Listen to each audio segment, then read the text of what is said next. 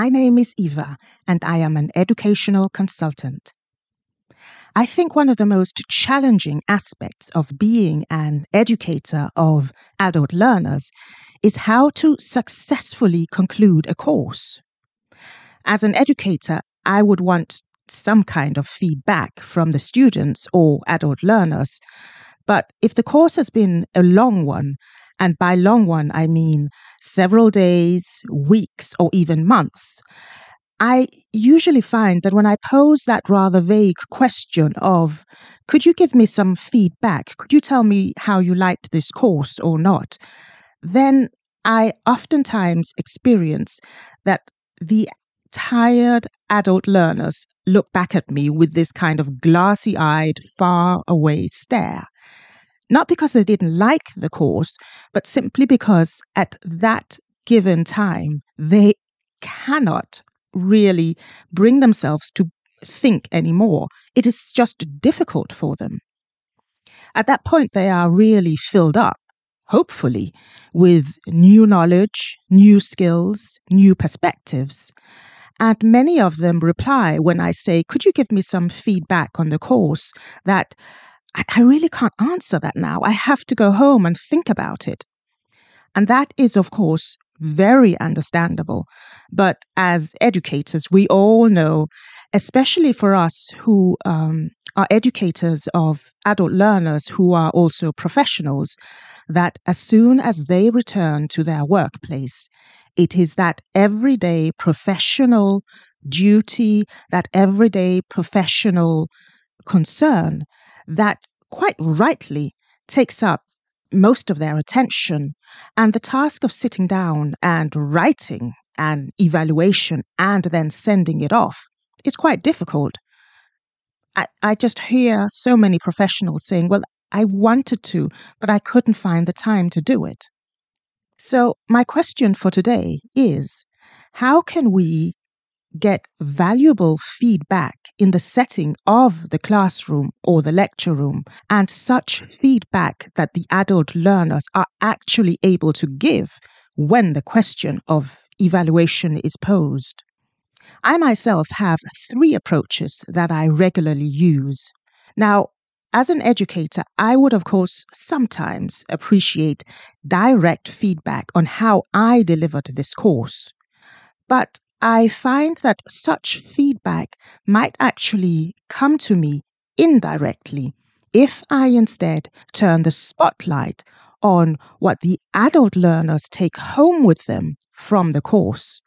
That is the difference between seeking evaluation of the course or seeking evaluation on the knowledge communicated during the course.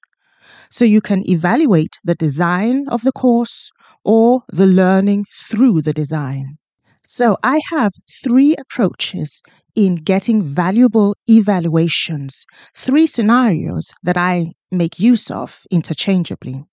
The first scenario is when I am concluding the course, when group work is finished, when training is concluded, and just before the course is coming to an end, I will ask the learners to sit two and two or three and three if it's a very large course, and tell them that they each get a turn to tell each other what has particularly stuck with them.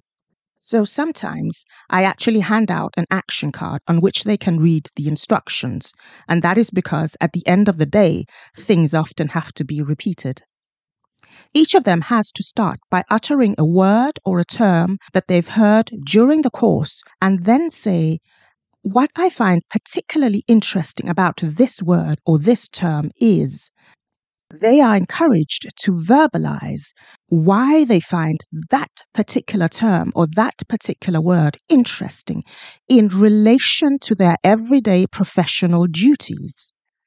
They all get a turn to say something, and they are also told that this is an exercise in reflection and in listening because the one who's listening is encouraged to ask questions about what the other learner is saying, but they don't need to agree or disagree. They simply ask questions about what the talker is talking about. And then they switch so that the other person gets to say their word or their term that they find particularly interesting. This is an exercise in actually relating what they have heard to what they do. And it is also based on the assumption that the word or the term that they can remember that has stuck with them is something that is important to them. And I tell them that if you can't actually verbalize concisely why it is that this particular word or this particular term has stuck with you, then just say that. Because what the important thing here is that something stuck with you, but you don't know what it is and why, not yet. The next approach I sometimes use is to ask the learners what do they know now about their work that they didn't know before? So, again, the knowledge communicated during this course is related to their everyday professional duties. So, the question, What do you know now that you didn't know before, doesn't relate to what I have delivered of knowledge, but to what the learners knew before and how they understand it now in relation to what I've just been t- telling them about. This approach is often a catalyst for a great deal of dialogue because it really does start that transformation of knowledge from the classroom and into the workplace. The third approach I sometimes use is to pose the question How would you describe this course if you were to tell your manager, your boss, your leader why your other colleagues ought to attend this course?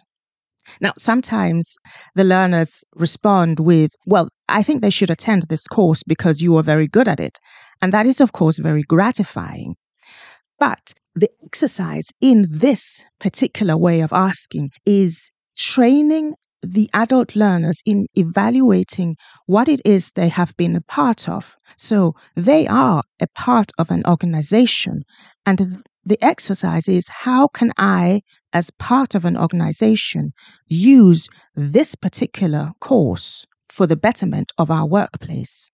This too is an exercise and a process in transforming knowledge heard in the classroom and transferring it to the everyday workplace situation. So, when I measure my success in a course, I measure it through or by the learner's ability to transfer what I have been telling them about to what they already know in their workplace.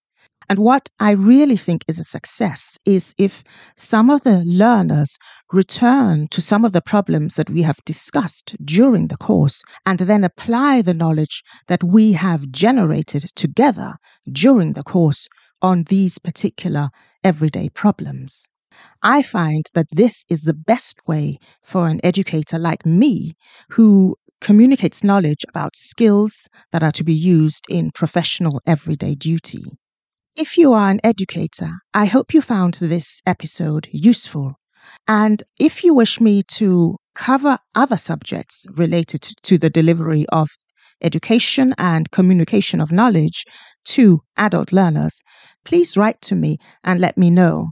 My mail is in the description of this episode. Until next time, I have been Eva, and thanks so much for listening.